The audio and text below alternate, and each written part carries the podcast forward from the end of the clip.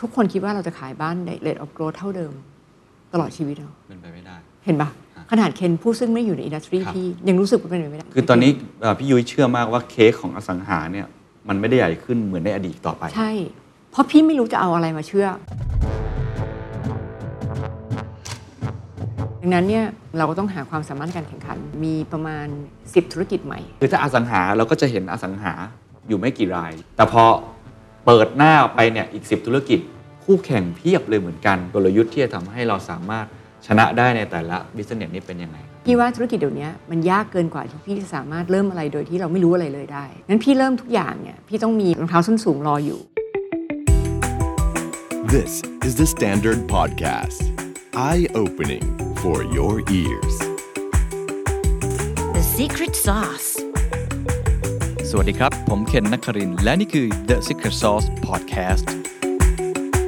The Secret Sauce ตอนนี้ได้รับการสนับสนุนโดยเซนา Development What's your secret? ทุกท่านเคยเจอเหตุการณ์แบบนี้ไหมครับ อยู่ในอุตสาหกรรมที่กำลังจะถึงจุดอิ่มตัว หรือว่าตลาดดีมานต่างๆ มันไม่ได้เติบโต เป็นกราฟที่ชันๆ เป็นก้าวกระโดดแบบที่เคยทำมา ผมเชื่อว่ามีหลายธุรกิจ กำลังประสบความท้าทายแบบนั้น โจทย์ก็คือจะต้องออกไปหาธุรกิจใหม่ๆ หรือที่เรียกว่า new business หรือบางคนเรียกว่า new S curve หรือขนาดเดียวกันครับ บางคนอาจจะบอกว่าถ้าอย่างนั้นก็แย่ง Market Share ให้ได้มากที่สุด ก็แล้วแต่แนวทาง วันนี้ครับเราจะคุยกับผู้บริหารที่อยู่ในอุตสาหกรรมอสังหาริมทรัพย์ ใช่ครับ เขาบอกว่าอุตสาหกรรมอสังหาริมทรัพย์กำลังอยู่ในจุดที่จะอิ่มตัว ไม่เติบโตเหมือนในอดีต และเขาบอกว่าเขาจะไม่ทำแค่อสังหาริมทรัพย์อีกต่อไป แต่จะทำอีก 10 ธุรกิจ เขาทำ warehouse ทำ EV charger ทำเรื่องปล่อยสินเชื่อ และอีกหลาย ๆ ธุรกิจครับ วิธีคิดเขาคืออะไร และจะทำอย่างไรให้ทุกธุรกิจนั้นประสบความสำเร็จ ผมจะพูดคุยกับดรยุ้ยครับ ผู้ช่วยศาสตราจารย์ ดร เกษราธัญลักษณ์ภาคย์กรรมการผู้จัดการบริษัทเสนา Development จำกัดมหาชน ผมเชื่อว่าเป็นตอนที่น่าจะได้ประโยชน์มากๆครับ เพราะเขาไม่ได้มองว่าตัวเองเป็นแค่อสังหาริมทรัพย์อีกต่อไป มีการ re-vision ใหม่ เปลี่ยน vision และปรับองค์กรครั้งใหญ่ ลองไปฟังดูครับว่าจาก 1 เป็น 10 เขาทำได้อย่างไร จากวิชั่นเป็นอสังหาริมทรัพย์ กลายเป็น essential lifelong trusted partner ลองไปฟังดูครับ ตอนนี้โควิด -19 มันซาลงแล้วแล้วผมก็เห็นตลาดอสังหาก็มีความคึกคัก มากขึ้น ทราบมาว่าเซเ e นา Development ก็มีการรีวิชั่นปรับวิสัยทัศน์ครั้งใหญ่ขององค์กรเหมือนกันอืมเล่าให้ฟังหน่อยได้ไหมครับว่าปรับเป็นอะไรและเพราะอะไรครับ เห็นอะไรมาอืมพี่ว่าบางทีเนี่ยอ่าการทำธุรกิจเนี่ยมันก็เป็นไลฟ์เจอร์นี่ของของตัวเจ้าของหรือของตัวผู้นำครับระดับหนึ่งพี่รู้สึกว่าถ้ามันคิดตอนนี้นะพี่ว่าส่วนหนึ่งเลยมันมาจากการที่พี่ได้มีโอกาสหาเสียงลงพื้นที่ แล้วก็ส่วนหนึ่งเลยก็มาจากการได้เริ่มเริ่มต้นเข้ามาทำงานกับท่านผู้ว่าเนี่ยครับมันทำให้พี่เห็นอ่าโอกาสและปัญหาของเมืองที่มันใหญ่กว่าที่ปกติ developer เนี่ยเห็นอืมต้องบอกต้องบอกเคนว่าเวลาเราเป็น developer เนี่ยปัญหาที่พี่เห็นคือ คนซื้อบ้านยากเพราะราคาของแพงครับแต่คำว่าราคาของแพงคือราคาบ้านแพงถูกไหมอืล่ะมใช่พี่ครับไม่ได้เห็นอย่างอื่นอืมขณะเดียวกันราคาที่แพงอะแล้วก็เอิ่มสิ่งที่พี่เห็นก็คือว่าลูกค้ากู้ยากอะไรเงี้ย พี่เห็นประมาณนี้อืมแต่ว่าเวลาเราไปเอิ่มลงพื้นที่ทำงานภาคใหญ่ขึ้นเนี่ยสิ่งที่พี่รู้สึกได้คือพี่รู้สึกกลัว ถ้าเกิดเราบอกว่าบ้านเราแพงในเมืองบ้านเราแพงเอิ่มแต่ค่าโดยสารเราถูก ก็แสดงว่าคนก็อาจจะไปอยู่นอกเมืองหน่อยอ่าเดินทางเข้ามาในเมืองทำงานเหมือนได้เมืองใหญ่หใช่ลายๆที่ทั่วโลกโตเกียวเนี่ยเป็นอย่างนี้อ่าประจใช่คำรับถูกไหมจ๊ะแต่เมืองไทยเนี่ยค่าโดยกรุงเทพเนี่ยค่าโดยสารเนี่ยในระในระดับรายได้คนไม่แพงเนี่ยคนที่รายได้ไม่เยอะเนี่ย ค่าโดยสารเนี่ยปาไปประมาณเกือบ 20%ของรายได้ อืม ซึ่งมากมากๆเลยนะคะ มากติดอันดับโลกเลยเหมือนกันนะใช่ อันที่สองที่เราเห็นคือสาธารณสุข เพราะว่าคนผู้สูงอายุเราเยอะขึ้น ขณะที่เรามีคล้ายๆ เรามี polarization ของสาธารณสุขอยู่สองขั้วครับ ขั้วหนึ่งคือขั้วแบบของรัฐเลย อีกขั้วหนึ่งคือขั้วแพงมากเลย ใช่เราเอกชนถูไหม ครับ แล้วก็มาสองขั้วเลย อืม ดังนั้นเนี่ยไอ้ตรงกลางๆเนี่ยเหมือนลำบากนะ เวลาเราสูงอายุขึ้น แน่นอนว่า ความต้องการเราเยอะขึ้นถูกไหมคะคนเวลาอายุมากเดี๋ยวนี้ลูกก็น้อยครับแล้วเราก็ไม่ได้เป็นรัฐสวัสดิการ ดังนั้นเนี่ยนอกจากตรงนี้ปุ๊บเราก็เห็นเรื่องที่ 3 อีกว่า เออเนี่ยอย่างเอาง่ายๆเลยท่านผู้ว่าเข้ามาแล้วบอกว่าฝนตกเยอะกว่าปกติ พวกนี้ climate change ทั้งนั้นอืมถูกไหมคะแล้วเวลาฝนตกเยอะเนี่ยมันเราจะเห็นว่าเราอาจจะไม่รู้สึกอะไรนะ แต่ว่าบางบางถิ่นเนี่ยบางเขตเนี่ยเวลาน้ำท่วมเยอะเนี่ยบ้านเขาพังเลยนะอืมเนใช่ครับถูกไหมคะดังนั้นพวกเนี้ยมันเป็นมันเป็นสิ่งที่เราแบบ ไม่ใช่สิ่งที่เราแก้ได้เลยทันทีอะอืมแต่ว่ามันเป็นปัญหาที่เกิดขึ้น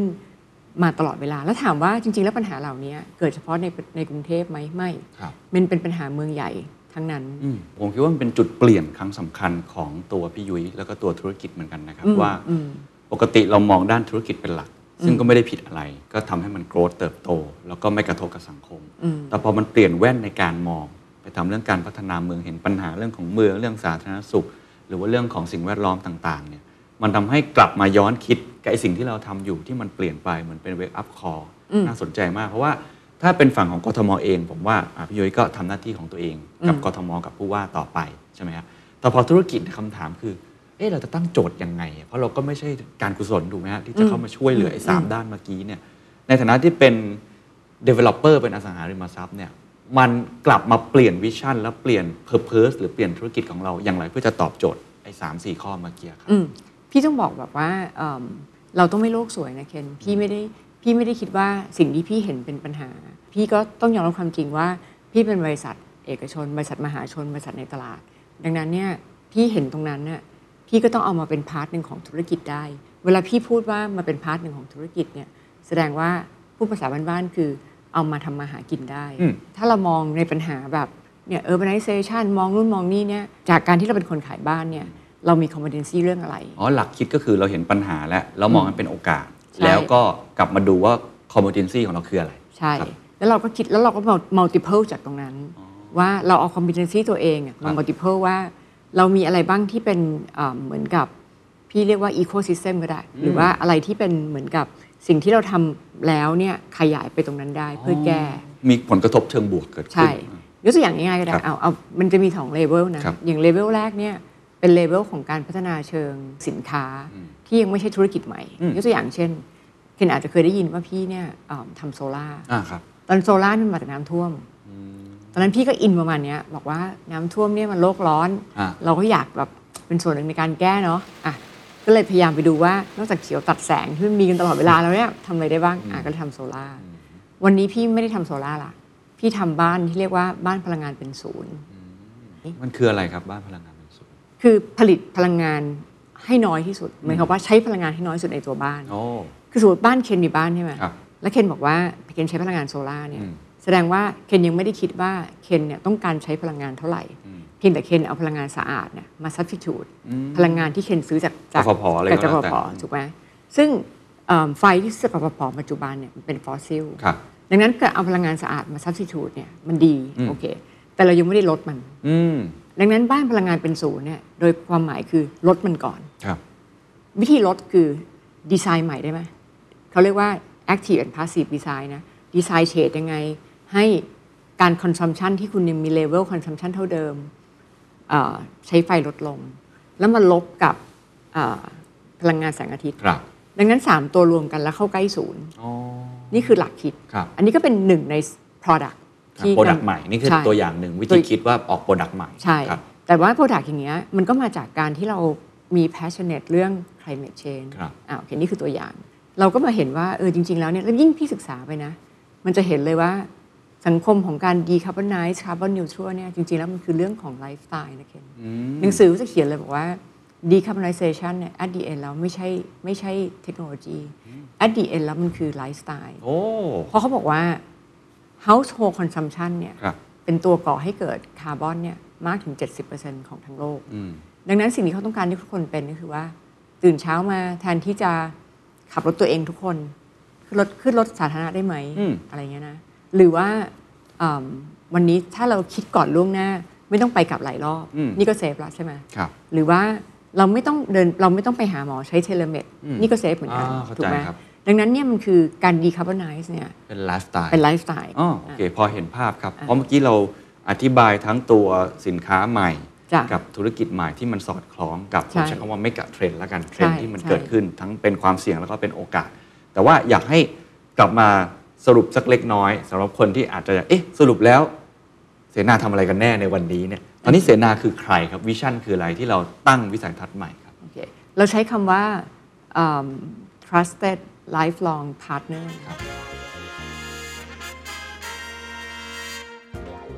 คือเมื่อก่อนเราขายบ้านมันเป็น transactional พี่ขายบ้านให้เคนเสร็จละจบละแต่วันนี้พี่รู้สึกว่า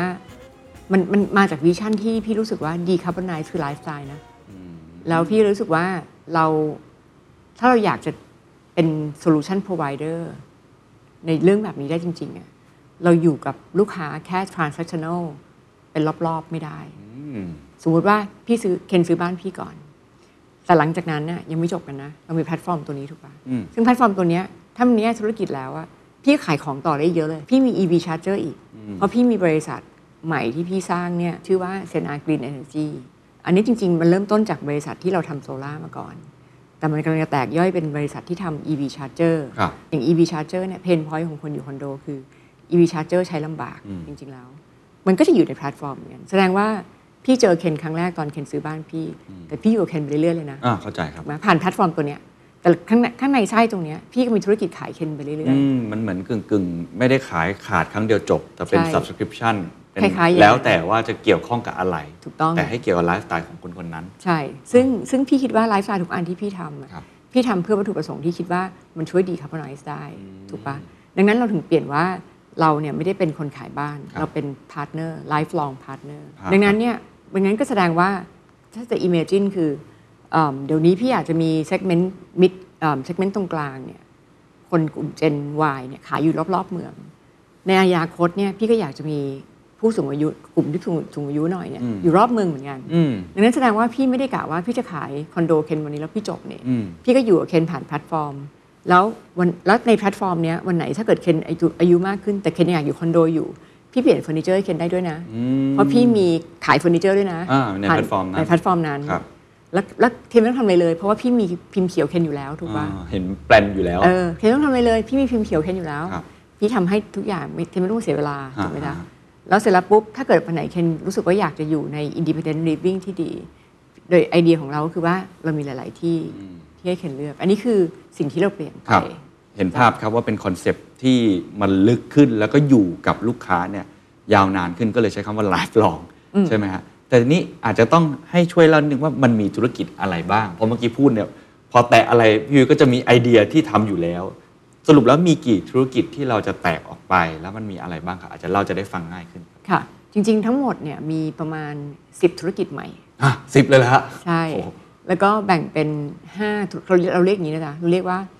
เอิ่มห้าธุรกิจที่เป็น new business ครับ strengthening the core strengthening the core หมายความว่าเป็น 5 new ธุรกิจที่ทำให้ core เดิม ก็คือธุรกิจเดิมเนี่ยเข้มแข็งขึ้นอืมเช่นเอ่อแพลตฟอร์มอืมใช่ไหมคะ เช่นเอิ่มธุรกิจเอิ่มตัวตัวแบบอ่าบ้านมือสองครับเรามีธุรกิจบ้านมือสองด้วยอ๋อนะคะแล้วก็เรามีอีกอันหนึ่งคือธุรกิจสินเชื่อสถาบันการเงินโอ้ทำสินเชื่อด้วย อันนี้ก็กลับมาจาก urbanization อะเจนซีซื้อบ้านไม่ได้เคนครับครับเพราะว่ารายได้ยากมากเลยนะเดี๋ยวนี้รายได้รายได้คนโตไม่ทันอืมกับเอ่อราคาบ้านครับถูกไหมแต่เราเห็นว่าเราเป็นคนทำยังไงดี เราบริดจ์ก่อนอะไรอย่างเงี้ยชื่อใจดีเงินสดอ๋อชื่อบริษัทใจดีเงินสดฮะนะ ก็อันนี้พี่ก็ให้คนคนที่มาทำงานนี่เป็นแบงก์หมดเลยนะ โอ้พี่ก็รีครูดคนจากแบงเกอร์มาทำหมดโอ้อะไรเงี้ยครับครับ นะคะก็วันนี้ก็ปล่อยสินเชื่อละ เป็นตัวช่วยทำให้เขาปลอดกู้บ้านได้ อืมอืมอืม อะไรเงี้ย ดังนั้นนี่คือธุรกิจที่ strengthening the core อืม ธุรกิจ strengthening the core แปลว่าเราทำธุรกิจที่ทำให้การขายบ้านขายคอนโดของเราเนี่ยเข้มแข็งขึ้น อืม ถ้าว่าง่ายๆก็อย่างเช่นแพลตฟอร์ม อันนี้ชัดเจน ธุรกิจสินเชื่ออันนี้ชัดเจน ถูกไหมคะ ครับ ธุรกิจอ่าอ่าบ้านมือสอง อันนี้ก็ชัดเพราะว่า เหมือนเคนจะไปซื้อบ้านใหม่เคนก็อาจจะอยาก exit อืมเคนจะไปอยู่ nursing home แล้ว ยิ่งเคนไม่มีลูกเนี่ยเคนก็ต้องหาที่ exit อืมบ้านก่อนถูกปะถูกครับอันนี้เป็นอันเนี้ยเราก็จะช่วยอำนวยความสะดวกให้พี่รับซื้อเลยอะอ๋อรับซื้ออ๋อรับซื้อเลยใช่อ๋อไม่รับซื้ใช่อเลยไม่ได้เป็นแค่ตลาดอย่างเดียว ไม่ไม่เพราะพี่ตลาดก็มีอยู่แล้วด้วยนะอ๋อพี่มีพี่มีบริษัทโบรกเกอร์อยู่แล้วอ่าครับแต่วันนี้พี่ทำตัวเป็นเต็นท์รถเลยอ๋อเข้าใจละ เพราะว่าวันเนี้ยหนึ่งรถมือสองอะครับคำว่ามือสองนี่ไม่น่าสนใจนะอยู่รถเนี่ยใช้มาหนึ่งเดือน หรือใช้มาสิบปี เรียกมือสองเหมือนกันนะอืมบ้านก็เหมือนกัน ถูกปะถูกแล้วดังนั้นเนี่ยใครจะเป็นคนบอกว่าอันไหนราคาดีราคาไม่ดีหรืออะไรเงี้ยพี่ทำตัวเป็นเขาเป็นเป็นเป็นเคาน์เตอร์รับซื้อเลยอะอืมอืมอืมดังนั้นสิ่งที่พี่กำลังทำอะคืออีโค y ิสเต็มพี่ครบละอืมดังนั้นถามว่าถ้าวันนี้เคนอยากจะ exit เพราะว่าอยากจะไปอยู่ independent living ครับเคนสบายดีนะอยู่ independent living มีคนดูแล เพราะเคนอายุเยอะสมมตินะ แล้วก็ไม่มีลูก พี่เป็นพี่รับซื้อของพี่กลับ อย่างเงี้ยเป็นต้นอืมถูกไหมครับครับดังนั้นเนี่ยเอิ่มตัวพวกเนี้ยก็จะเป็นตัวที่เอ่อเป็น new ธุรกิจครับที่ strength the core ครับคราวนี้มันก็จะมีเอิ่ม five new business ที่ strengthening foundation อ๋อคำว่า foundation หมายถึงอะไร หมายถึงว่าเรียนตรงๆเนี่ยพี่คิดว่าพวกเรารู้กันดีนะว่าเอ่อเมืองเมืองไทยดีกว่า เข้าสู่สังคมผู้สูงอายุถูกไหมครับเรียบร้อยแล้วใช่ และอีกไม่กี่ปีเราจะเข้าสู่สิ่งที่เรียกว่าซูเปอร์สังคมผู้สูงอายุอ่าใช่ extreme เลยอะแล้วพี่ถามว่าทุกคนคิดว่าเราจะขายบ้านในใน rate ที่ rate of growth เท่าเดิม ตลอดชีวิตเหรอเป็นไปไม่ได้ เห็นปะฮะขนาดเคนผู้ซึ่งไม่อยู่ใน industry ครับพี่ยังรู้สึกว่าเป็นไปไม่ได้ก็เห็นตัวอย่างจากญี่ปุ่นหลาย ๆ ที่ด้วยใช่ไหมที่แบบมันไม่ได้เติบโตแบบก้าวกระโดดอีกต่อไป และขณะเดียวกันเนี่ย barrier to entry ในธุรกิจพี่ไม่มี คนเข้าใหม่ทุกวันอืมจริงจริงครับถูกไหมเราเห็นคนเข้าใหม่ตลอดเวลา คนเดิมก็ไม่ออกใช่ใช่ไหม แล้วคำถามคือว่าเราจะต้องหยุดณจุดที่เราต้องถูกบังคับให้หยุด หรือเราต้องเล็กลงหรือช้าลงณจุดที่อินดัสทรี Demand มันบังคับแล้วดีมานมันเริ่มน้อยลงอืมให้เห็นชัดๆหรออะไรเงี้ย ดังนั้นสิ่งที่พี่รู้สึกก็คือว่าเรา realize ได้โดยอย่าหลอกตัวเองว่าธุรกิจนี้มัน shrinking คือตอนนี้เอ่อพี่ยุ้ยเชื่อมากว่าเค้กของอสังหาเนี่ยมันไม่ได้ใหญ่ขึ้นเหมือนในอดีตต่อไป ใช่ เพราะพี่ไม่รู้จะเอาอะไรมาเชื่อว่ามันจะใหญ่ขึ้นอืมเพราะว่า demographically แล้วอะครับมันมันมันใหญ่ขึ้นยากอะถูกไหมถูกครับ อันที่สองคือว่ามันอยู่ที่เราพูดอย่างนี้คือบางคนจะคิดว่ามันใหญ่ขึ้นเพราะว่าเรารวมปริมณฑลอ่าคือโอเค ถ้านับอย่างนั้นก็ดูใหญ่ขึ้นได้ทุกวันอะเพราะวันนี้คุณรวมฉะเชิงเซาด้วยครับเมื่อก่อนไม่ได้รวมฮะอะไรอย่างเงี้ยนะแต่ว่ามันก็อันนี้ก็ไม่รู้จะเถียงกันทำไมนะครับเออแต่ว่าสิ่งที่พี่กำลังจะบอกคือว่า คนทำงานฉะเชิงคนซื้อบ้านฉะเชิงเซาอะ ยังไงก็ทำงานกลางกรุงเทพลำบาก ถูกไหมเพราะว่ารถไฟฟ้าไปไม่ถึงอืมถูกไหมคะแล้วแล้วเมืองเราเป็นเมืองหัวโต ประเทศเราเป็นเมืองหัวโต ดังนั้นพี่เนี่ยเป็นคนหนึ่งที่หากินกับธุรกิจนี้อยู่ แล้วก็ยังโตอยู่กับธุรกิจนี้ แต่กล้าพูดพอที่จะบอกว่าธุรกิจเนี้ยไม่ใช่ธุรกิจที่จะมีมีเอิ่มความชันในการเจริญเติบโตที่เท่าเดิมได้ตลอดเวลา ทั้ง the whole industry ดังนั้นเนี่ยพี่ก็แน่นอนในในแง่หนึ่งเราก็ต้องหาความสามารถในการแข่งขัน เพื่อทำให้ เอ่อเค้กที่เท่าเดิมอยู่กับเราเยอะสุด แต่สิ่งที่เราต้องคิดต่อก็คือว่าเราจะทำยังไงให้อ่าความสามารถในการตอบแทนผู้ถือหุ้นของเราเนี่ยยัง smooth ได้อืมดังนั้นพี่ก็ค่อยๆดูว่าอย่างเช่นอ่าธุรกิจทั้งหมดที่พี่เล่าให้เคนฟังว่า 5 ธุรกิจที่ strengthening the core เนี่ยครับจริง ๆ ส่วนใหญ่รายได้มันเนี่ยคือรายได้จาก tradingอืมรายได้มันไม่ใช่ขายบ้านถูกปะอย่างรายได้ของแพลตฟอร์ม ก็รายได้ trading ขายเฟอร์นิเจอร์ที่พี่เล่าก็ trading อืม ดังนั้นจริง ๆ อันเนี้ยมันคือธุรกิจที่ 2 ที่พี่ซื้อ JSP มา backdoor listing อืมในที่สุดแล้วบริษัทนี้จะไม่ใช่บริษัทอสังหา พี่จะเปลี่ยน PE จะเปลี่ยน sectoral โอ้โหไปเป็นอยู่ sector อื่นแทนอ่าก็คือ reinvent มาเลยใหม่ใช่เลย เพราะถ้าเกิดจะให้อยู่ sector อสังหาเหมือนเดิมนะ พี่อยู่เสนาก็ได้อืมซึ่งก็คือไอ้ห้าห้าครับธุรกิจที่บอกเห็นภาพครับ ในขณะเดียวกันเนี่ย ตรงนั้นเนี่ยมันยังอยู่ได้ดี เพราะมันมี core อืมขายบ้าน แต่ขณะเดียวกันพี่รู้สึกว่ามันมีอีกธุรกิจหนึ่งที่เราเริ่มมาแล้ว คือธุรกิจโซลาร์โซลาร์เนี่ยจริงๆ rate of growth สูงมากนะสูงมาก แล้วเพียงแต่ว่าของเมืองไทยเนี่ยมันสูงแล้วมันมันมันตึกหนึ่งสูงแล้วตึกสูงแล้วตึกตลอดเวลาเนี่ยมันมีเรื่อง regulation ซะเยอะด้วย ดังนั้นเนี่ยโกรธเรทมันยังไม่ยังไม่ถึงมาจุดช่วนั้ยนไม่ถึงจุด แต่สักวันหนึ่งก็ถึงอ่าใช่ครับอะถึงเวลาถึงถึงปุ๊บเนี่ยบ้านทุกหลังก็จะรู้สึกมันเหมือนตู้เย็นที่อืมควรจะซื้อใช่ป่ะ งั้นตลาดมันอีกเยอะเลยครับแต่ว่าตลาดนั้นจะมาเมื่อไหร่บอกยาก แต่ถึงเวลาจุดที่มาปุ๊บทุกคนได้เหมือนกันหมดถูกไหมคะในขณะเดียวกันเนี่ยซึ่งเราทำมาถึงจุดหนึ่งละความสามารถสิ่งที่พี่ต้องคิดคือ หาความสามารถในการแข่งขันให้มันต่อใช่ไหมคะอย่างวันเนี้ยเราก็คิดจะไปทำโซลาร์ trading เอาแบบ อย่างวันเนี้ยเนื่องจากว่าโซลาร์เนี่ยเป็นที่รู้จักคนเยอะขึ้น ไม่ใช่งั้นที่เราทำมาส่วนใหญ่คือการเอาแผงโซลาร์เหมือนผู้รับเหมาครับติดตามติดบ้าตั้นงอืมแล้วก็ติดตั้งตามโรงงานอะไรอย่างเงี้ยครับ แต่สิ่งหนึ่งที่คนยังทำไม่เยอะคือ trading หมายถึงว่าเอาอุปกรณ์โซลาร์เข้ามาอ๋อเหมือนกับคล้าย ๆ เป็นโฮมโปรของโซลาร์อ่าเนี่ยเข้าใจครับอ่าอุปกรณ์ทั้งหมด ใช่ถูกต้อง อันนี้คือสิ่งที่อันนี้คือสิ่งที่เสนาจะทถูกต้องำไม่ใช่แค่ติดตั้งอย่างเดียว ใช่อืมอันนี้คือเรื่องที่ 2 EV นี่คือ captive market ของเราครับเงินเพราะว่าคอนโดใช่ไหมคอนโดเนี่ยคือตอนเนี้ย25%ของคนในคอนโดใช้รถไฟฟ้า แต่พี่มีความมั่นใจนะว่าเมื่อถึงรอบต่อไปในการเปลี่ยนรถของคนเนี่ย คนจะใช้รถไฟฟ้า เมื่อถึงเวลานั้นเนี่ยเอิ่มการใช้ EV ก็จะมากขึ้นครับดัดังนั้นนี่ก็เป็น captive market ของเราเหมือนกัน ดังนั้นเราก็จะทำ EV charger อืมเหมือนกัน ก็คือติดตั้งในคอนโดหรือไปติดตั้งที่อื่นด้วยครับใช่ทั้งที่อื่นด้วยอ๋อเพราะคอนโดอย่างเดียวไม่ทำให้เราได้สเกลครับครับนะคะ อันนี้พี่ว่ามันเป็นธุรกิจที่พี่คิดว่ามันมันมากับการที่เราเป็นที่กลับมาคือว่า พี่ต้องคิดว่าพี่จะไปทำธุรกิจพลังงาน ต้องถามตัวเองก่อนว่า เรามีอะไรที่เป็น competency ที่สู้ชาวบ้านได้ พี่ไม่ใช่โตมาจากธุรกิจพลังงานแบบปิโตรเลียมหรืออะไรอย่างนี้ถูกปะพี่โตมาจากการเป็น developer พี่ก็ต้องมาดูก่อนว่าเฮ้ยเราเป็น developer เนี่ยเรามีอะไรที่มันเกี่ยวข้องกับเรื่องนี้เราสู้ได้ อันหนึ่งที่พี่เห็นก็คือว่าการปลูกป่า ปลูกป่าเนี่ยเหมือน developer เลยนะคือการปลูกป่าคือเอาทำได้สองอย่างนะครับปลูกป่าเอาพื้นที่ของรัฐกับหรือพื้นที่เอกชน พื้นที่ของรัฐเนี่ยคือเอาคาร์บอนมาขายอืมอันที่สองถ้าเป็นเอกชนเนี่ยคือเอาเนื้อป่ากับคาร์บอนมาขายอืม จริง ๆ แล้วก็คือคือธุรกิจเหมือนกันคือธุรกิจหาลำทำเล หาทำเลทำเลปลูกป่าใช่แล้วก็ขายคาร์บอนเครดิต ใช่ถูกต้อง ซึ่งอันนี้ก็เป็นธุรกิจที่เดี๋ยวนี้ก็เริ่มคนเยอะ เริ่มคนทำเยอะแล้วขึ้นแล้วมันคุ้มใช่ไหมฮะ คุ้มค่าไอ้ตรงราคาของครับคาร์บอนเนี่ยมันมีสอง tier tier หนึ่งคือเป็นตลาดราคาต่างประเทศ อีกอันหนึ่งคือราคาตลาดไทยนะคะซึ่งจริง ๆ แล้วเนี่ยถ้าเป็นของรัฐเนี่ยเขาจะ require ให้ใช้ราคาของตลาดไทยนะคะ ถ้าเป็นของเอกชนเนี่ยคุณไปใช้ราคาตลาดต่างประเทศได้อืมคือพี่เอิ่มยอมรับตรงนี้ก็เป็นเอิ่มเป็นความเสี่ยงอยู่เหมือนกัน เพราะว่าเราเราไม่รู้ว่าราคาณเวลานั้นเป็นยังไงถูกปะอืมแต่ว่าเอิ่มถ้าดูจากพี่ใช้วิธีเหมือนเป็นนักเศรษฐศาสตร์นะดู demand supply เหมือนเราดู demand supply ของทองแดงเนี่ยคิดว่าในอนาคตจะเป็นยังไงอะไรเงี้ยถ้าดูจากกฎเกณฑ์ของ c b a m พี่ว่าตรงเนี้ยต้องต้องแบบมีความรู้ดีๆอะว่าดูกฎเกณฑ์ของ c b a m ดูกฎเกณฑ์ต่าง ๆ ของอะไรเงี้ยครับ พี่ว่าราคามันควรจะขึ้น มันยังไม่ค่อยมีเหตุผลที่จะลงนะฮะฮะอ่าเพียงแต่ว่าจะขึ้นเท่าไหร่อะครับใจครับ ดังนั้นตอนนี้ที่เราต้องทำคือต้องหา financing cost ที่ถูกอ่าถูกปะครับอันนี้ก็จะกลับมาเป็นสิ่งที่พี่รู้สึกว่าเออตัวเราทำได้เว้ย เพราะมันคือ financing cost การหาทำเลอืมอย่างเงี้ยมันเป็นความถนัดของเรา ใช่ ดังนั้นดังนั้นการที่พี่จะจำอะไรลงไปเนี่ยครับพี่ต้องจำในสิ่งที่พี่รู้สึกว่าเออเฮ้ยเรามี competency อืมอย่างเงี้ยอันนี้คือธุรกิจใหม่ครับจริงๆเกือบทุกอันนะอ่าเคนพี่มี ผู้ถือหุ้นร่วมหมดทุกอันเลยนะ ไม่ไม่มีถือร้อยเลย ไม่ใช่ไม่เอางี้ไอ้ไอ้เรื่องเงินเป็นเรื่องหนึ่ง แต่จริงๆเนี่ยพี่มี partner ทุกอันเลยหมายว่ามีคนคนที่ JV ด้วย อ๋อ JV เกือบทั้งหมดเลย ใช่เพราะว่า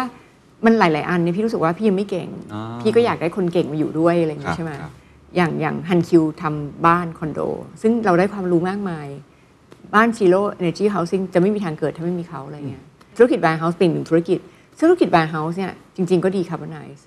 เพราะธุรกิจ warehouse เนี่ยคือมันคือ warehouse ยิ่งกลางเมืองนะมันคือตัวต่ออืมของการที่ไม่ต้องแบบเหมือนกับเหมือนกับมันคือตัวตัวตัวต่อของธุรกิจอีคอมเมิร์ซอยู่แล้วนะคะอันนี้ก็เป็นอีกเป็นเป็นอีกหนึ่งจิ๊กซอว์ครับฟังมาทั้งหมดผมว่ามันเป็นวิธีคิดที่น่าสนใจมาก และน่าจะเป็นบทเรียนกับผู้ประกอบการหลายๆท่านได้ว่าถ้า core business ที่คุณทำอยู่เนี่ยคุณมองว่าตลาดมันไม่ได้โตแบบชันเหมือนในอดีตอืมแล้วก็ต้องหาธุรกิจใหม่ ๆ ซึ่งอ่า สิ่งที่พี่ยุ้ยทำคือมันยังอยู่ในตัว business ของเรายังเป็นความถนัดคอมมิ n นิตี้ของเรา อยู่ในอีโค y ิสเต็มของเราคือ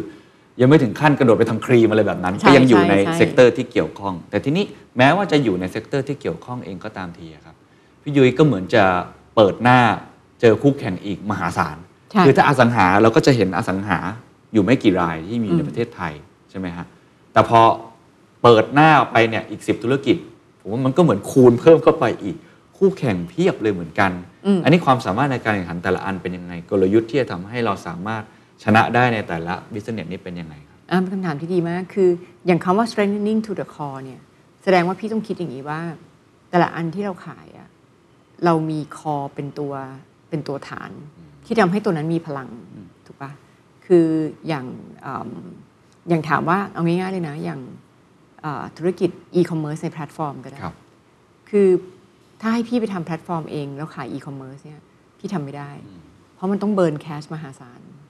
แต่วันนี้พี่เริ่มจากการที่พี่มีคอนโดแล้วพี่มี property management แล้วพี่ take over property management มาเยอะพอสมควรนะ ในระหว่างเนี่ยดังนั้นพี่มีอืมตึกที่พี่ดูแลเนี่ยประมาณร้อยตึกร้อยตึกนี่ก็ปาไปประมาณสักหมื่นคนได้อะไรเงี้ยดังนั้นเนี่ยเรามีตรงนี้เพื่อทำให้ธุรกิจแพลตฟอร์มเราเนี่ย ไม่ได้เริ่มต้นโดยการที่ ถ้าเกิดถามพี่ว่าวันนี้พี่ไปแข่งกับแพลตฟอร์มอีคอมเมิร์ซเลยตรงๆไหมพี่ว่าไม่ใช่อืมถูกปะครับเพราะแค่แข่งกันเลยพี่ว่าพี่แพ้อืมดังนั้นที่พี่ไปทำวันนี้คือพี่เริ่มต้นจากแพลตฟอร์มอีคอมเมิร์ซที่มีตึกมาแล้วร้อยตึก แล้วก็มีคอนโดกับบ้านอีกยวงหนึ่งที่มา อย่างปีนี้เสนาเปิดใหม่อีกประมาณ 27 โครงการ ก็จะมีมาอีกถูกป่ะอืมอย่างเงี้ยเข้าใจครับงั้นแสดงว่าไอ้คำว่า new new business strengthening the core เนี่ย มันไม่ใช่แค่ว่ามันช่วยทำให้ core business พี่ดีขึ้นนะ แต่มันคือ core business มาช่วยมันทำให้ธุรกิจเหล่านี้มันเป็นธุรกิจที่เหมือนกับมีรองเท้าส้นสูงไปแล้วเรียบร้อยอะไม่งั้นคือสู้ไปเองดิบๆเนี่ยสู้ไม่ได้เหมือนกันอืมถูกปะครับอย่างนั้นก็เหมือนกันถามว่าตลาดบ้านมือสองเนี่ยคือเรามี supply available แล้วอยู่ใน ecosystem ครับเป็นต้น ถามว่าสินเชื่อก็ได้ พี่ดูโครงสร้างบริษัทสินเชื่อ P loan นะเงินที่จ่ายเยอะที่สุดอันหนึ่งคือเลย คือค่าการตลาด คือ P loan วันนี้มีเยอะมากนะ คือแบบคนเก่งๆ มีเยอะมากเลยเคนคำถามคือว่าวันนี้เคนจะกู้ P loan เนี่ยเคนจะใช้ยี่ห้ออะไรอืมใช่ป่ะมีหลายยี่ห้อมากเคนเลืเยอะมากครับถูกไหมคะซึ่งค่าการตลาดก็จะเต็มไปหมดเลยนะอืมกับการที่เราจะต้องทำให้เขามาเลือกเราใช่ถูกไหมครับ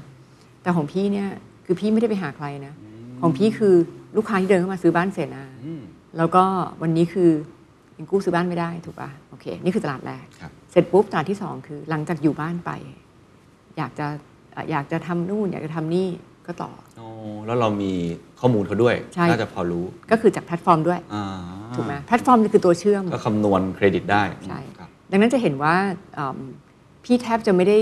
มีอะไรที่แบบไปสู้เดี่ยวๆเลยนะ แล้วเราสามารถจะเอาทรัพย์ของเขาอะเราเห็นทรัพย์อะตรงนี้แล้วกัน เราเป็นคนเดียวที่เห็นทรัพย์อะนะดังนั้นเนี่ยอืมตัวเนี้ยก็จะเป็นตัวอืม phase หนึ่งเมื่อเราทำได้ดีใช้ได้เนี่ยก็จะมาที่ phase สองอะอืม phase สองเราคือ license ประกันครับเรามี license ประกันเดี๋ยวนี้โอ้สินเชื่อส่วนใหญ่คือ license ประกันอ่าอ่าอ่า phase สามคือเอาไปข้างนอกอ๋อเห็นดังนั้นภาพดังนั้นก็จะมี phasing ของมัน คือเราทุกอย่างที่พูดมามันไม่ได้เริ่มจากศูนย์ ไม่มีอะไรเลยเริ่มจากศูนย์อ่าเคนมันมี ecosystem อยู่แล้วใช่แล้วก็ไม่ได้จำเป็นที่ต้องไปแข่งกับคนอื่น แบบที่ตัวต่อตัวถูกต้องแต่เรามีอสังหาเราเนี่ยเป็นตัวเกาะไว้อยู่แล้ว ใช่แล้ว แล้วถ้าเป็นธุรกิจที่ไม่ใช่ของ core business ล่ะครับ แต่เป็น foundation เช่น charging station เอยหรือว่า warehouse เอยแบบเนี้ยมันก็คนละเกมไหมฮะ หรือว่าจริงๆคล้ายๆ กัน จริง ๆ อันที่ดูเหมือนกันกับว่าเริ่มต้นจากศูนย์จริง ๆ ก็ไม่ศูนย์เช่นเอ่อ warehouse warehouse เนี่ยถามว่า competency ส่วนใหญ่ของการทำ warehouse เนี่ยนะเคนครับทำแล้วจริงๆพี่ว่าคนทำ warehouse เนี่ยเศร้านะรายได้แทบไม่เคยขึ้นเลยรู้ว่า พี่มาทำถึงได้มาทำถึงได้รู้นะ คือการขึ้นของราคา warehouse เนี่ยขึ้นน้อยมากนะสามปีขึ้น5%อะไรเงี้ยค่าเช่า ดังนั้นการทำ warehouse ที่ดีคือต้องทำต้นทุนให้ต่ำ อ๋อซื้อที่ต้องดีก่อสร้างต้องดี ซึ่งซื้อที่กับก่อสร้างเนี่ย มันคือ competency ของ developer เป็นความรู้ความเข้าใจ developer ใช่ ที่อยู่ที่ทำมานานซึ่งทีมทีมหาที่พี่นี่มีแบบ 20 คนอะใช่ป่ะ ดังนั้นที่พี่ที่ร่วมหุ้นกับ Leo เนี่ยเราแยกหน้าที่กันชัดเจน อ๋อบอกว่า เฮ้ยเฮ้ยยุ้ยทำ developer นะ พี่ตุ๋ย ครับคือยุ้ยเนี่ยจะหาที่แต่แต่แต่ทั้งทั้งหมดทำด้วยกันนะ ความหมายคือว่าเอิ่มที่ตรงไหนน่าสนใจพี่ตุ๋ยบอก พี่ตุ๋ยเป็นคนวงให้เนี่ย area พวกเนี้โลจิสติกส์ชอบอ่าพี่เขารู้ไป demand เอออืมพี่ก็ไปหาที่ไว้หาที่เสร็จปุ๊บพี่ก็จะแบบเนี่ยงั้นประมาณนี้สเปคนี้ใช้ได้ไหมพี่ตุ๋ยพี่ตุ๋ยรู้ถูกไหมเราก็พยายามคุม cost ให้ได้มากที่สุดใช่ฝั่งเขาก็หา demand แล้วก็ถูกต้องมีความรู้ความเข้าใจเรื่องตลาดโลจิสติกส์ใช่อันดังนั้นพี่ยิงบอกว่าพี่ไม่ค่อยได้เริ่มอะไรกับแบบครับ หันไปหันซ้ายหันขวาไม่รู้เลยเลยอะอืมอืมพี่ว่าธุรกิจเดี๋ยวนี้มันยากเกินกว่าที่พี่จะสามารถเริ่มอะไรโดยที่เราไม่รู้อะไรเลยได้อืมมันเหมือนที่เคนบอกอะโอ้โหลูกคู่แข่งเป็นร้อยใช่ป่ะงั้นพี่เริ่มทุกอย่างเนี่ยพี่ต้องมีไม่ไม่ว่าเป็นอ่ารองเท้าส้นสูงรออยู่มีรองเท้าหรือไม่ส้นสูงก็ต้องมีแบบว่ามีเพื่อนอยู่ข้างๆอ่าเออสองอย่างครับไม่รองเท้าส้นสูงก็ต้องมีเพื่อนอยู่ข้างใช่ใช่ๆที่สวยพอๆกับเรา ใช่ใช่อะไรอย่างเงี้ยน่าสนใจมากครับ พูดมาทั้งหมดมีความเสี่ยงไหมครับ แล้วไอ้ธุรกิจทั้งหมดเนี่ยมัน ผมว่ามันคงจะต้องมี knowledge gap มันจะต้องมีเรื่องของคน มีเรื่องของการจัดการตามมาด้วยอะไรอีกหลาย ๆ อย่างเลย อะไรอืมคือความเสี่ยงหรือความท้าทายที่สุดครับคงเป็นเรื่องของ culture เหมือนกัน แล้วก็เป็นเรื่องของคนคือว่าอย่างตอนเนี้ยพี่เนี่ยเปลี่ยนเสนา development เนี่ยมันคือ property เนาะครับจริง ๆ ทั้งหมดเนี่ยเนื่องจาก core เราคือ property แสดงว่าตอนนี้บริษัทพี่มีคนประมาณ1,500 คนนะ ทั้งพันห้าเนี่ยมันเหมือนมาจาก property เป็นหลักอืมดังนั้นวันนี้เวลาเราจะมาค่อย ๆ มาทำไอ้ตรง trading ตรงกลางเนี่ยมันเหมือนมันเหมือนตรงเนี้ยมันนึกออกไหมนึกออกครับเออมันจะมันจะมันจะเหมือนกับว่ายังติดความเป็น property กันอยู่เยอะเพอะราะเขาทำมานานแล้วเขาทำได้ดีด้วยใช่ ไหมดังนั้นดังนั้นดังนั้นตรงเนี้ยพี่ว่ามันก็เป็น culture shift เขาจริง ๆ แล้วเนี่ยอย่างบริษัทเจนา development เนี่ยมันก็จะทำเป็นคอมีแบบลงทุนเป็นบริษัทที่ทำเป็น property developer ถือทั้ง warehouse ถือทุกอย่าง บริษัทเอ่อเสนาเจ ซึ่งเราเปลี่ยนชื่อเป็น Zen X แล้วนะครับมันจะจริง ๆ พี่ backdoor มันอืมแล้วพี่ก็จะค่อยๆทำอสังหาน้อยลง และเปลี่ยนเป็น trading นี่ไงอ่าครับเป็นแบบแสดงว่าไอ้ตัวเสนาเดียวนั้นคือเหมือนกึ่งๆ เป็น holding แล้วก็เป็น property property developer development ใช่อ่าแล้วส่วนส่วนเอเอเสนาเจครับซึ่งจะเปลี่ยนชื่อเป็นเซนเอ็กซ์เนี่ยมันจะเป็นพวก property service อ่าโอเคทั้งหลายเห็นก็มีภาพแพลตฟอร์ม มีขายเฟอร์นิเจอร์ครับใช่ไหมซึ่งนี่ก็ต้อง recruit คนใหม่ ๆ เข้ามา ใช่ เต็มเลยล่ะตรงเนี้ยอ่าอ่าซึ่งตรงเนี้ยคือ culture shift HR พี่ก็ต้องเปลี่ยนคน เพราะ HR คนเดิมพี่เนี่ยไม่มีทางหาคนเหล่านี้ได้เจอ เพราะไม่เคยต้องหาครับครับถูกไหมดังนั้นพี่ถึงแยกคนละบริษัทไงครับครับดังนั้นเนี่ยที่พี่ซื้อบริษัท JSP เนี่ยจริง ๆ วัตถุประสงค์พี่ตอนที่ซื้อเนี่ยส่วนใหญ่จะคิดว่าพี่ซื้อเพื่อขยายพอร์ต ซึ่งอันนี้ไม่ผิดขยายพอร์ต แต่จริง ๆ อีกวัตถุประสงค์หนึ่งคือ พี่ต้องการจะ backdoor มัน เพื่อจะเอาเป็นอีกบริษัทหนึ่งในตลาดอืมเพื่อจะทำอีก sector หนึ่งอืมซึ่งไม่งั้นแล้วเนี่ยพี่ต้องมาปั้น property ปั้น fee base ธุรกิจใหม่หมดเลย แล้วมาเข้าตลาดนี่นะ อีกชาติหนึ่งกว่าจะเข้า ถูกป่ะฮะงั้นพี่ก็ backdoorให้มันคิดว่าวิธีการนี้ง่ายกว่าในการแบ็กดอเข้ามาแล้วก็ปรับองค์กรปรับ culture เพราะว่าพี่แบ็กดอโดยพี่ไม่ต้องเสียเงินอืมเพราะพี่ได้ของ ถูกปะครัพี่บได้ของพี่ได้ asset มาในแง่เป็น developer แล้วพี่ก็ได้บริษัทเชลที่เป็นบริษัท เอ่อเอ่อเป็นบริษัทในตลาดอยู่แล้วครับไม่งั้นปกติเอ่อเคนไปซื้อบริษัทที่เป็นเชลอะเสียเป็นร้อยล้านนะอืมแต่อันนี้พี่ก็ซื้อคือซื้อเหมือนกับซื้อโครงการซื้อบริษัทบริษัทหนึ่งที่มีโครงการเต็มไปหมดอืมแล้วพี่ก็เอาโครงการเนี้ยค่อยๆค่อยๆทำน้อยลงครับใช่ไหมคะแล้วก็เปลี่ยนบริษัทนี้ให้เป็นบริษัทที่เป็นฟรีเบสธุรกิจก็คือคล้ายๆแบ็กดอครับแต่อาจจะไม่ได้แบบทันทีปุ๊บเปลี่ยนเลย แต่มันจะค่อยๆถูกเปลี่ยนครับครับซึ่งฟังดูมาทั้งหมดเนี่ยวิธีการในการบริหาร การ transform culture หรือการทำให้คนเก็ตต่อไอ้ตัว business ใหม่ ๆ ทั้งหมดนี้เนี่ยทำยังไงครับ มันดูไม่โฟกัสไหมมันทำหลายอย่างเกินไปสื่อสารกับพนักงานยังไงเนี่ยนะครับผู้นำอะครับ คือจริงๆบริษัทที่สองที่เป็น service เนี่ยจริงๆ จะต้องมีผู้นำใหม่ที่ไม่ใช่พี่ ซึ่งเดี๋ยวเราจะเห็นในเดือนหน้าสองเดือนหน้าเนี้นะอืมคือจริง ๆนำสุดก็จะเป็นพี่แหละนะอ่าครับแต่ว่าก็ผู้นำที่เป็นเป็น leader จริงๆครับเนี่ย พี่ก็จะเอาคนจากที่ทำ property service จริงๆเชี่ยวชาญด้านนั้นเลย ใช่มา run แล้วก็บริษัทที่ 3 ที่ตอนนี้เราปั้นเรามี FA แล้วปั้นเข้าตลาด ก็คือบริษัท Green Energy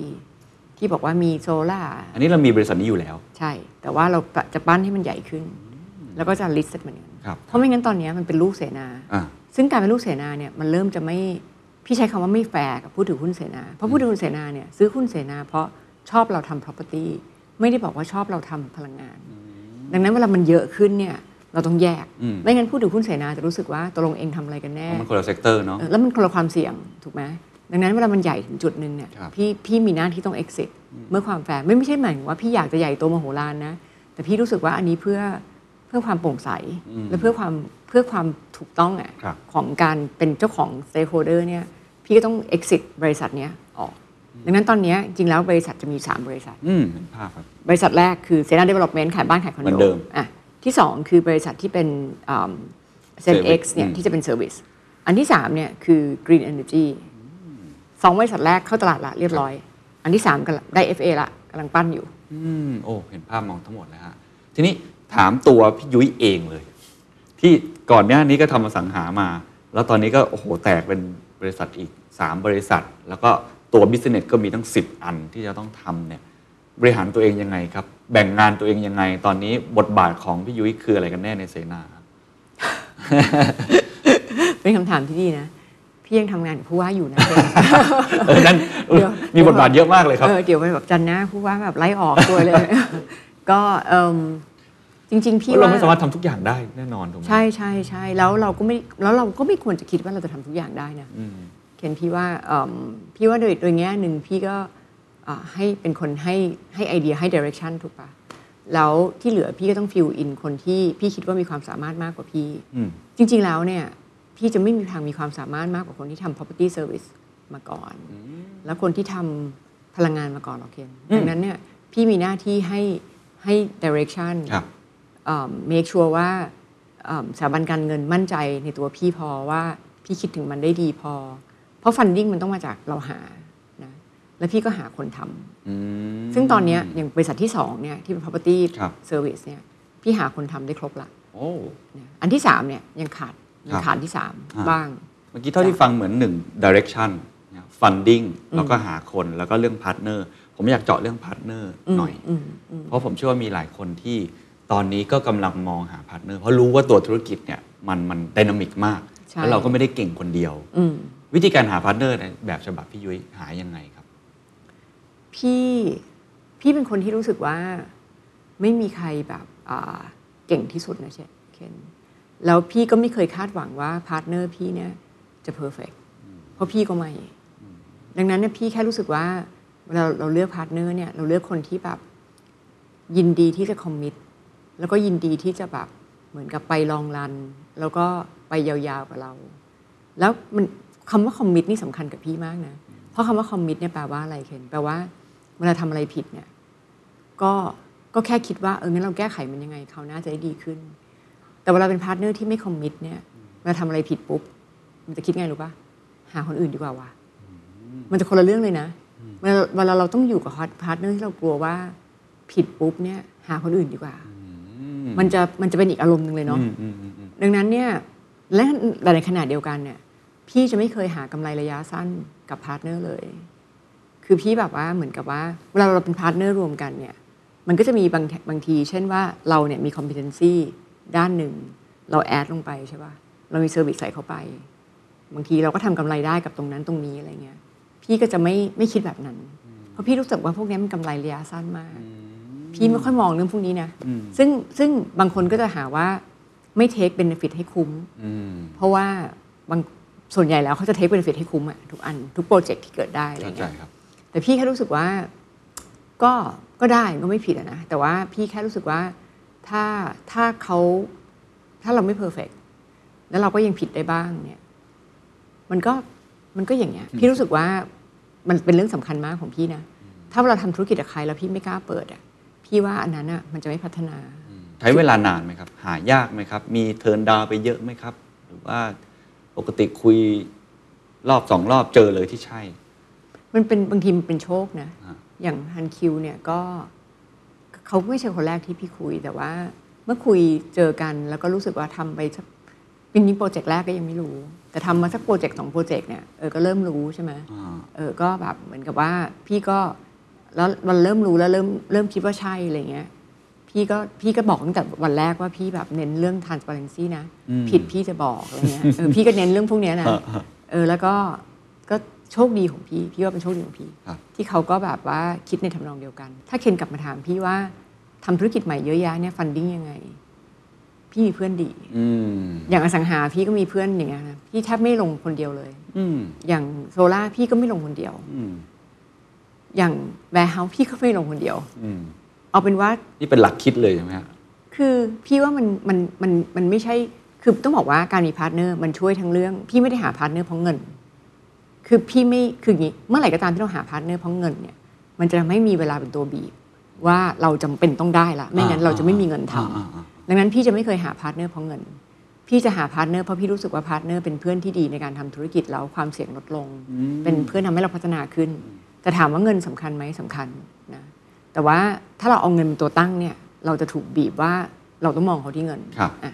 แต่แต่เวลาแต่อย่างถามว่าอย่างตอนเนี้ยพี่กล้าขยายหลายอย่างเพราะทุกอันพี่มีเพื่อน แล้วก็ทุกอันเพื่อนเนี่ยไม่ได้เป็นเพื่อนมาเฉยๆเพื่อนลงตังค์ด้วย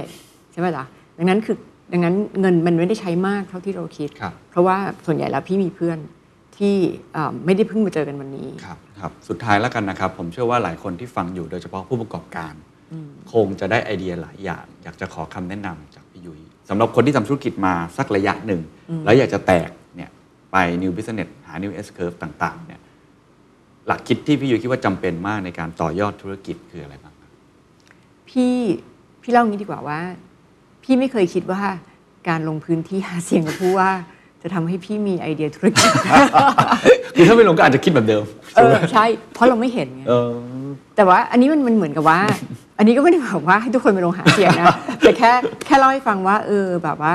คนเราเวลาเราทำอะไรบางอย่างเนี่ย มันก็ได้อะไรอีกหลายอย่างกลับเข้ามา โดยที่เราไม่รู้ตัวใช่ไหมพี่เนี่ยพูดกับเอ่อคนในออฟฟิศบ่อยมากเลยบอกว่าเนี่ยการที่พี่ได้โอกาสทำงานที่กทมเนี่ย มันเป็นสิ่งที่พี่ได้รับมากกว่าที่ให้อีกมั้งเนี่ยพี่ว่านะ คือถามว่าพี่เหนื่อยไหมก็เหนื่อยนะเคนไม่ใช่ไม่เหนื่อยคือแบบทุกอย่างทำพี่ก็อยากอยากให้ผลมันออกนะเคนนะพี่จะทำได้มากน้อยเท่าไหร่ก็แล้ว แต่พี่ก็จะพี่ก็พยายามดีที่สุดเท่าที่พี่ทำได้ ภายใต้ capacity ที่พี่มี พี่ทำกันบ้านพี่พยายามหาข้อมูลอะไรก็แล้วแต่ แต่พี่ว่าในตรงนั้นน่ะเอิ่มไม่ใช่ว่าเราแบบโอ้โหเป็นคนดีมาทำช่วยชาติอย่างเดียวนะ ถ้าพูดแล้วเนี่ยพี่ว่าพี่ก็ได้กลับมาเยอะอะได้กลับมาเยอะในเชิงว่าไม่ได้หมายความว่าไปขายของกทมนะเว้ยแต่หมายถึงว่าพี่รู้สึกว่า พี่ได้ความรู้อืมเยอะ แล้วสิ่งที่พี่กำลังทำวันนี้ พี่รู้สึกว่าพี่ไม่สามารถจะไปเป็นเลกูแบบพี่ว่าไม่มีใครที่ถึงแม้เราจะเป็น regulator จริง ๆ เนี่ยที่จะไปเปลี่ยนเมืองได้ได้เหมือนกับเปลี่ยนบริษัทนะดังนั้นสิ่งที่พี่ทำเนี่ยพี่แค่จำลองในสิ่งที่เราเห็นปัญหา แล้วก็เอามาอยู่ในรูปบริษัท เราก็คิดว่าอยากจะทำให้มันเกิดขึ้นจริงใน context ที่ง่ายกว่าอืมแค่นั้นเอง ดังนั้นคือพี่ก็แค่อยากเล่าให้ทุกคนฟังว่า บางทีประสบการณ์เราที่เราไม่เคยคิดเลยว่ามันจะมีประโยชน์ธุรกิจเนี่ยบางทีมันอาจจะมีประโยชน์มหาศาลเลยนะอืมแล้วเอิ่มดังนั้นพี่ว่าทำอะไรที่เราทำแต่ขอให้เราทำอย่างจริงจังเคนถ้าพี่ไม่ได้ทำอย่างจริงจังนะเคนพี่ก็จะไม่ได้อินกับสิ่งที่พี่เล่าให้เคนฟังได้แบบเมื่อกี้พี่ก็จะรู้ผ่านๆอืมถูกปะแล้วพี่ก็จะไม่ได้อินขนาดที่รู้สึกว่าอ๋อมันเป็นปัญหาว่าต้องการคำตอบอะไรเงี้ยแล้วพี่ก็จะไม่ได้เอามันมาใช้กล้าทำขนาดมาลงทุนขนาดนี้ถูกปะ ดังนั้นพี่แค่รู้สึกว่าเอิ่มการที่เราได้มีโอกาสไปทำนู่นทำนี่เนี่ยไม่ว่าจะเป็นเกิดจากการบังคับ หรือว่าเราอยากจะทำเองอะไรก็แล้วแต่ทำให้มันเต็มที่อะแล้วสักวันหนึ่งมันอาจจะกลับมาในรูปแบบอะไรบางอย่างที่เราไม่ได้คาดคิดแล้วมากกว่าที่เราคิดก็ได้ ครับทำให้เต็มที่แล้วสักวันหนึ่งปัญหานั้นอาจจะกลายเป็นโอกาสอืมเหมือนที่พี่ยุ้ยมองเห็นอยู่ในตอนนี้ครับอืมขอบคุณมากนะครับจ้า And that's the secret sauce. ถ้าคุณชื่นชอบ The Secret Sauce episode นี้นะครับ ก็ฝากแชร์ให้กับเพื่อนๆ คุณต่อด้วยนะครับ และคุณยังสามารถติดตาม The Secret Sauce ได้ใน Spotify, SoundCloud, Apple Podcast, Podbean, YouTube และ Podcast Player ที่คุณใช้อยู่นะครับ และอย่าลืมติดตาม Facebook Fanpage The Secret Sauce เข้ามาติชมเข้ามาพูดคุยกับผมได้เลยนะครับ